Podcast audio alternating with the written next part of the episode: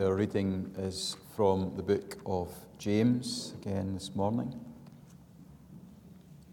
James chapter 5. We're nearly at the end of the letter. It's page 1216 in your Pew Bibles. Page 1216, James chapter 5, and we'll read verses 13 to 18. It's the same passage that we read last week, uh, our, our second week in these verses, and our second last week in the book of James.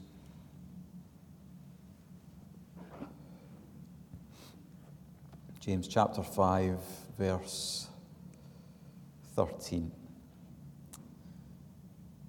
Is any one of you in trouble? He should pray. Is anyone happy? Let him sing songs of praise. Is any one of you sick? He should call the elders of the church to pray over him and anoint him with oil in the name of the Lord.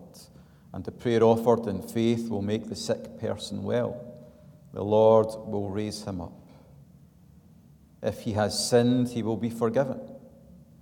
Therefore, confess your sins to each other and pray for each other so that you may be healed. The prayer of a righteous man is powerful and effective. Elijah was a man just like us. He prayed earnestly that it would not rain, and it did not rain on the land for three and a half years. Again he prayed, and the heavens gave rain, and the earth produced its crops. And we'll read to the end of the letter. My brothers, if one of you should wander from the truth, and if someone should bring him back, remember this whoever turns a sinner from the error of his way will save him from death and cover over a multitude of sins. Amen. Father, may the words of my mouth and the meditation of all of our hearts be pleasing and acceptable in your sight. And may we be found to be not just hearers of the word, but doers also. In Christ's name we pray. Amen. Well, our uh, second week in these verses, and uh, last week was a sermon that you want to preach. It was the keeping the main thing, the main thing sermon. It was a sermon on the priority and on the power of prayer. That's the sermon that you want to preach. But I purposely left out the difficult questions that this passage raises.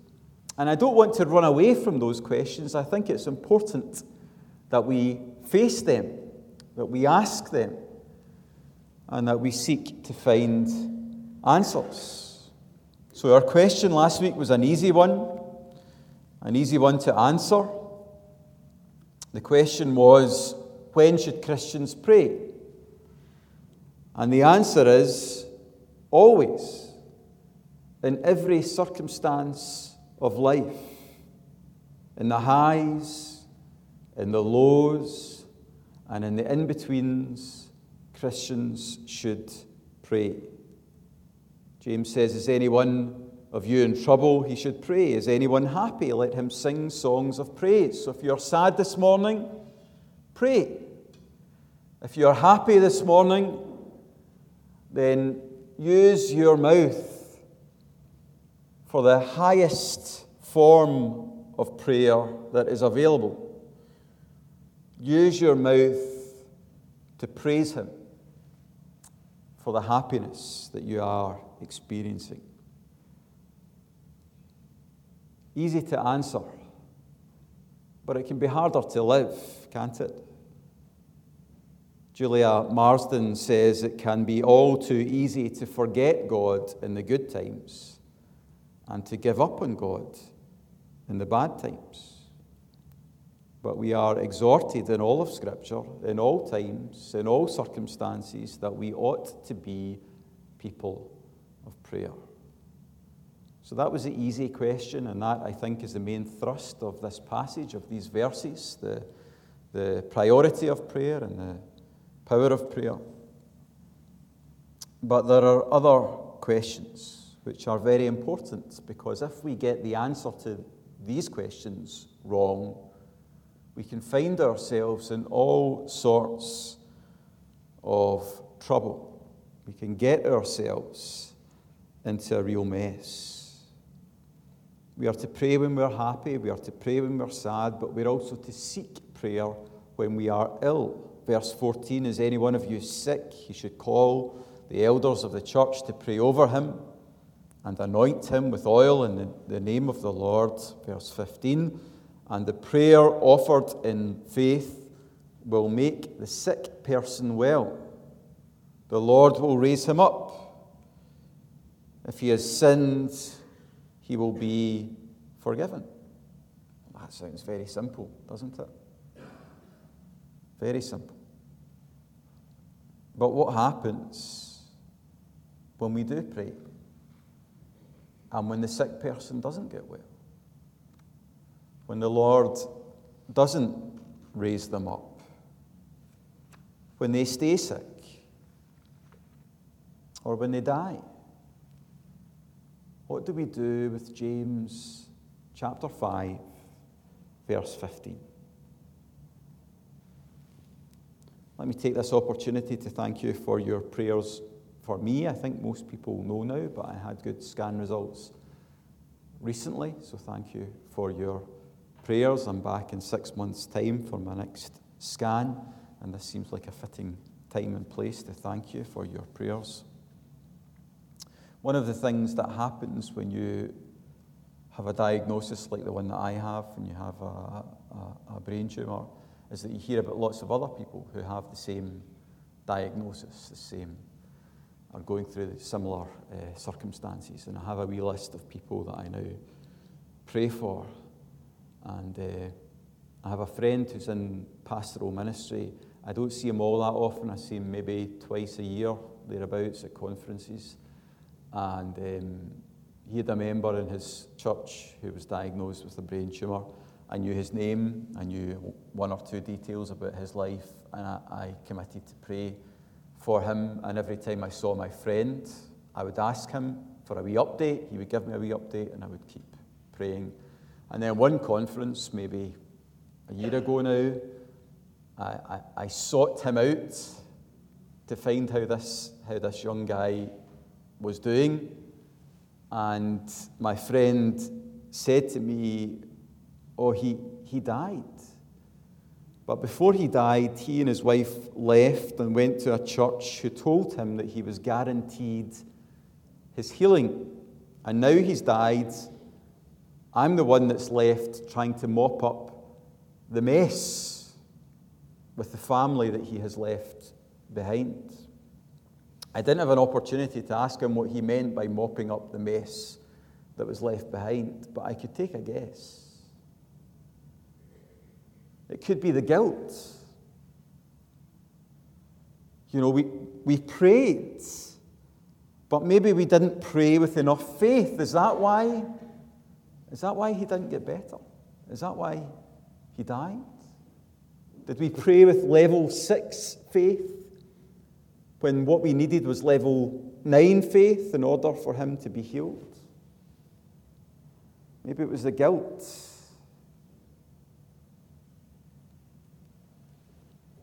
Or maybe it was anger or disillusionment. Didn't God promise he would be healed? Look at James chapter 5, verse 15. We followed the instructions. We played our part, but God didn't come through. Maybe it was anger or disillusion that had to be worked through.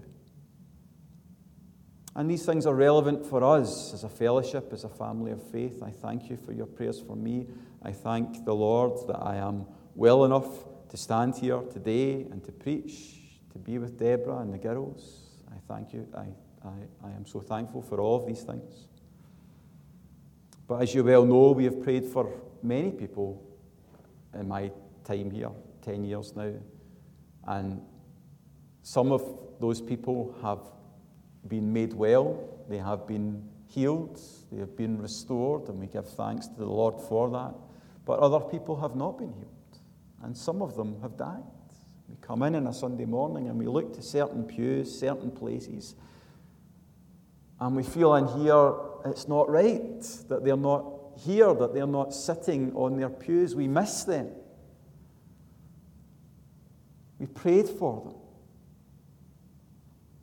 And yet they died. Should we feel guilty?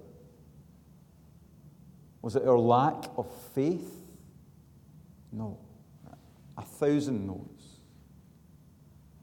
Our faith may have been as small as a mustard seed, but our faith was placed in Jesus, and that's what matters. Faith is small as a mustard seed when it's placed in the right person is strong enough to move mountains. So, was it God who failed to fulfill his promises to his people? A million no's. It is impossible for God to lie, it would be against his very nature. So, be free from guilt, from anger, from despair, from disillusionment. It's none of these things. You can understand why people might believe that healing is guaranteed, I suppose, if you read the likes of James chapter 5, verse 15, without its context. If you rip it out of James, if you rip it out of the Bible and just read it in isolation, you can understand that. But that's not how we find this verse. And we must take it and put it back into the letter of James and put it back into the canon of Scripture. And there we will be equipped to understand its meaning aright. So let's put it back where it belongs. Let's put it back into the Bible. Let's put it back into Scripture. We ought to know as soon as we read this verse that healing cannot be promised in every circumstance because we know the rest of Scripture. We know that the Apostle Paul told his young protege, Timothy, to take a little wine for his stomach because of his frequent illnesses. He didn't say to Timothy, Why haven't you got your healing yet? Haven't you prayed? Haven't you got the elders over? We know that the Apostle Paul says in his second letter to Timothy that he had to leave his friend Trophimus sick in Miletus. I'm sure if Paul could have healed him, he would have healed him. And Paul himself had a thorn in his flesh, probably a physical ailment, possibly relating to his eyesight, but certainly something that caused him a great deal of distress. Three times, he says, I pleaded with the Lord to take it away from me. But he said to me, My grace is sufficient for you, for my power is made perfect in weakness. And we could, if we wanted, add to that the history of the church. Many of the I was going to say the greatest men and women of God. Maybe given the children's talk, I shouldn't use that, that term. But many men and women that God has used in wonderful ways have been beset with ill health or physical ailments or, or mental ill health. They've, they've carried the weight of these wounds through their Christian lives, and the Lord has used them in their weakness to display something of his greatness. So, putting it back into the context of Scripture, we see what it cannot possibly mean. Put it back into the context of James, the letter itself. We remember how James opened his letter. James says, Consider it pure joy, my brothers and sisters, whenever you face trials of many kinds. So, trials and tribulations have their place in the purposes of God, for now at least, to reveal to us our need of God and to reveal to us the sufficiency of the grace of God to meet those needs. To lead us to Jesus, who died that we might live unto God, and to deepen our love for and our fellowship with Him. To bring us to maturity, to make us useful in the service of Christ. Trials and tribulations of all kinds have their place in the economy of God for now. And as we come to the last chapter of James, and this is where it does become a bit challenging, this is where we roll up our sleeves, we ought to notice that this sickness is different from most sicknesses. And that James seems to see this sickness as tied in some way to their sin. So we've spent a long time in James now. We know that they are in a, the, the Christians to whom he writes are in a real mess. Their relationships with each other are in a real mess, and their relationships with the Lord are in a real mess. Everything has gone awry. They are fighting with each other. They are bickering. They are gossiping. Gossiping. Is that right? They are wounding. They are withholding forgiveness from each other. And they are refusing to honor God, the God who has been so faithful to them. Things are really bad. And James clearly believes that for some of them, at least, God is holding back health in the way in which he held back the rain in the days of Elijah. He's holding back health until they change the way that they are living their lives, until they repent, until they turn around, until they draw near to God again. And when they draw near to God again, He will draw near to them when they repent and place their faith in the Lord Jesus Christ, when they confess their sins to each other and ask for forgiveness, then the Lord will stop withholding health. They will be restored to health and to right relationship with each other and with God. That's not normal. We can think of uh, the Apostle Paul as he writes to the church in Corinth, another church that was in a terrible, terrible mess. He speaks of the Lord's table and he says to them, Their selfishness around the table of the Lord has seen, or is the reason why many among you are weak and sick, and a number of you have fallen asleep. So it's there in the writings of the Apostle Paul as well, but it's not normal and we remember the Lord Jesus rebuking his disciples. He saw the man born blind, and they assumed that he was born blind because of his sin or because of the sin of his parents. Jesus rebukes them for that. Normally, our sickness is just a fruit, a byproduct of living in a world that has been broken by sin in a general sense. But that's not the case as we come to the end of the letter of James. James thinks that for some of these believers, at least, it is their sin which has seen God withholding health from them. And so he says the prayer offered in faith will make the sick person well. The Lord will raise him up. If he has sinned, he will be forgiven. Therefore, confess your sins to each other and pray for each other so that you may be healed.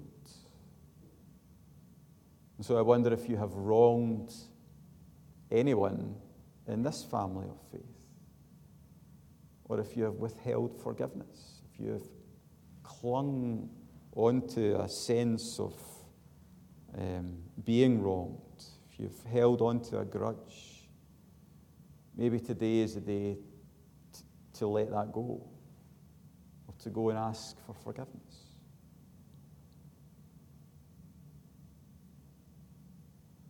The second thing I think we ought to notice is in the nature of the prayer itself.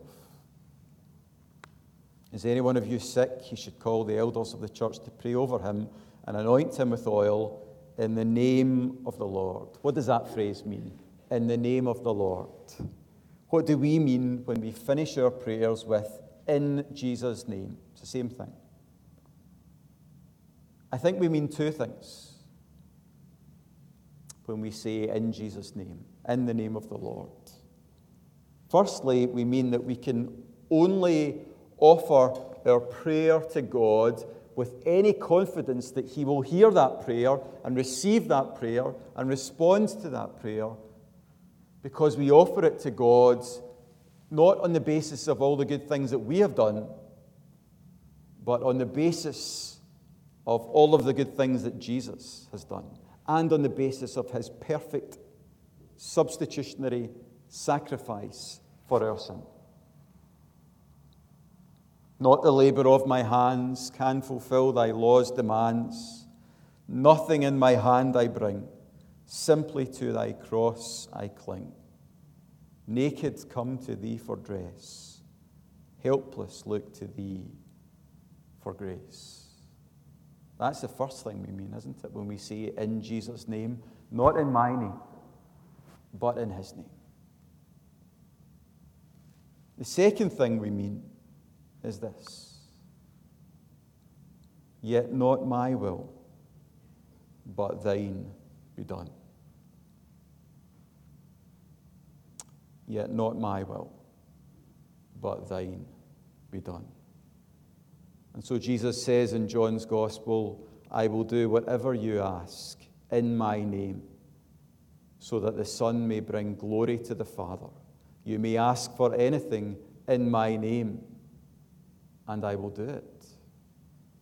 Jesus did not say, Ask for anything and I will do it. That's why the car park isn't full of Ferraris. He didn't say, Ask for anything and I will do it. He said, Ask for anything in my name and I will do it.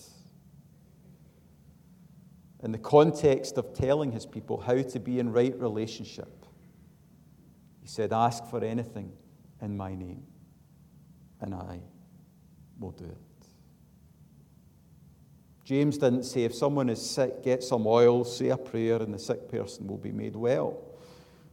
He said he should call the elders of the church to pray over him and anoint him with oil in the name of the Lord, and the prayer of faith will make the sick person well. In every prayer that we pray, we acknowledge the lordship of Christ and the wisdom of God as we say, in Jesus' name. We say, Yet not my will, Father, but thine be done, because we acknowledge that there may be things that he sees that we cannot see, things that he understands that we cannot understand. We acknowledge that what seems so right to us might be wrong. We acknowledge how limited our perspective and our understanding is. He sees infinitely more than we see. All of eternity lies before him with crystal clarity. We, like young children, struggle to understand anything beyond how we feel and what we see right now. But we do affirm of course, that the prayer of a righteous person is powerful and effective. We do affirm that He is able to do above all that we ask or imagine. We do remember the eagerness of the Lord to receive and to respond to the prayers of His people. We shudder as we hear the words of James you have not because you ask not. And so we still pray, we still plead earnestly, sincerely, like the persistent widow. But every time we pray, we remember that He sees what we cannot see. He understands what we cannot understand. And so we say in Jesus' name, Yet not my will, Father, but thine be done. So that would seem to be a fitting place to end the sermon. But there is one more question that I think we ought to look at, and I will endeavour to look at it as quickly as I can. And that is the significance of the oil. As Baptists, we have a, a, an inbuilt suspicion when it comes to physical things. We don't have loads of statues, uh, we don't have incense. Uh, we don't have the sound of, of bells or any of these kinds of things. We have this inbuilt suspicion when it comes to, to, things that we can see or touch or smell or hear. And I, I think that suspicion actually saves us from a lot of dangers that are, that are out there. But what are we to make of the oil? Are, are, are, we missing out? We don't usually use oil. When I go and pray with someone who is unwell. I, I wouldn't normally use oil. I have done on occasion, but it's rare. So, what is the oil for? Is it mandatory? Is it beneficial? Are we missing out? What's the significance of the oil? Well, it could be, firstly, that the oil is just the medicine of the day. In those days, oil was used by physicians, by doctors, to soothe and to cleanse those who were sick. We affirm that God can heal without oil, just as He can heal without modern medicine. But we give thanks that God is often pleased to use means to bring healing and restoration, isn't He? We give thanks for doctors and nurses and scanners and medicine I had radiotherapy, chemotherapy, uh, surgery. I get my prescription, I take it to the chemist, I take my pills. But I see the hand of God and the goodness of God working in and through them all. I affirm with James that every good and perfect gift comes from above. He has given us the, the ability to work out how the body works to a certain degree anyway, and uh, to, to, to, to bring in all these wonderful medicines and the NHS and scanners and blood tests and all these things. As frustrating as they can be at times, they are wonderful gifts, and I see the hand of God working in and through them, and I give thanks to God for all of them. I don't accept that uh, you have, you know, modern medical science in one corner of the boxing ring and God in the other, that they are against each other somehow. I don't see any sense in, in, in, in looking at it like that at all. It makes no sense to me. So I give thanks for medicine and for medics, but I give ultimate praise to God. And there may be a wee pointer to the fact that God is not against the use of, of the medicine of the day in, in, in the using of this oil. Or it could be a symbolic way of pointing to the presence of the Holy Spirit, the third person of the Trinity who brings something of the kingdom of God into this broken world. He ministers something of the presence and the power of Jesus to those who draw near. When the kingdom comes in all of its fullness, when the king comes again to make all things new, there will be no more sickness. And healing from God is a tiny glimpse of that great day, of that glorious reality, when all things are made new, when the old order of things is swept aside, when sickness goes We get a glimpse of that, of the inbreaking of the kingdom of God as people are healed. And maybe there's a picture of that, of the, the presence and the power of the Spirit in the oil that was used to anoint people as they lay on their sick beds. Or finally, it could be a way of assuring a person who's maybe too unwell to grasp exactly what's going on that the church is there and that the Lord is there. Some commentators point to two healings of Jesus. Jesus heals the man born blind with saliva and with mud and with touch. Doesn't need to, he could just speak a word and the man would be healed. But he chooses to use saliva and mud and touch. The man can't see Jesus in a literal sense, but he can feel the hand of Jesus. And likewise, the other healing, uh, the man who was unable to hear, the deaf man, Jesus spits onto his fingers and touches the man's tongue as a part of the healing. So he can't hear Jesus speak, but he feels the hand of Jesus and trusts that that hand will bring healing. The oil could be a means by which God assures the sick person that they are not alone as he brings his healing power to bear. I suppose we might say an aid to faith. I'm inclined to think that all of these things are true and all of these things are valid.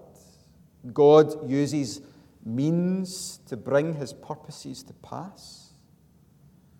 His Spirit brings the presence and the power of Jesus to bear. And sometimes things that we can see and feel and taste and smell can be deeply helpful, even as Baptists, as we'll remember in just a few minutes' time around the table of the Lord.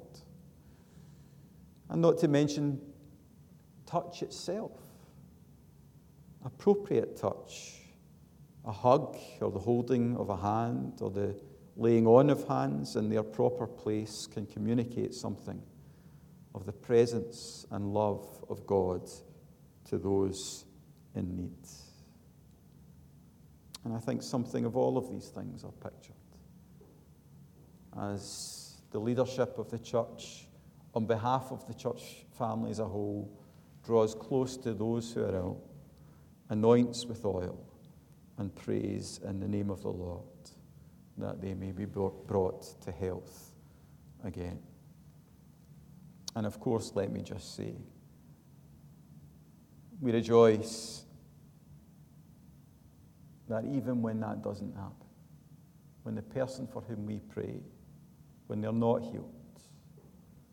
Their death is not the end. For those in the Lord Jesus Christ, death is simply the doorway to life in the fullness of the presence of the Lord. And we rejoice, of course, in that great and glorious reality. So I hope we see the desire of James in these verses his desire is that his brothers and sisters live as a loving community of faith, that they honor each other and honor God above themselves, and that the healing, forgiving power of Jesus would be brought to bear as they head towards maturity in their life and in their service for the Lord. It's a great desire to have and a great prayer to pray for any Christian church. So let's bring that picture. Let's bring the heart's desire of James for the Christians to whom he writes, which actually includes us, to the Lord as we pray. Father, we thank you for the letter of James. What a great challenge those five verses are to us. We thank you for the love of James, the love that he had for you, and the love that he had for the believers to whom he wrote, his brothers and sisters in Christ Jesus. We thank you that he was grieved to see that which was wrong in their lives, their broken, dysfunctional relationships with each other, and their broken, dysfunctional relationship with you. We thank you that he wrote to them assured of the truth that were they simply to draw near to you again, that you would be found faithful to draw near to them. Were they to confess their sins to each other and repent, then you would be pleased to heal and to restore and to revive. So we pray, loving Heavenly Father, that we would become that kind of church, that kind of community, that we would have those kinds of relationships, that we can confess our sins to each other, that we can forgive each other, that we can let go of grudges, that we can place each other's needs above our own, that we can love each other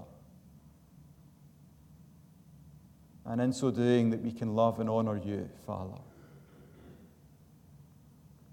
We ask that this would be a place, that we would be a people in which you are pleased to work in wonderful ways, to do above and beyond all that we could ask or imagine, for our joy in the Lord Jesus Christ, and for the furtherance of the cause of the kingdom of Christ Jesus. And so may we be a people of prayer, Father. In the highs and the lows and the in betweens of life, may we be devoted to prayer. And in all of our prayers, Father, may it be our joy to say that we bring these prayers to you, not in our name, but in the name of Jesus. May it be our joy to acknowledge that you know, that you understand, far beyond our ability to know or to understand. And so may we always pray with the Lord Jesus Christ Himself, yet not my will, but yours be done. And in so doing, may we know the peace that passes understanding as we rest in the assurance of your unfailing love for your people, love which is ours in Christ Jesus our Lord. And it is in and through his name that we offer these our prayers. In Jesus' name. Amen.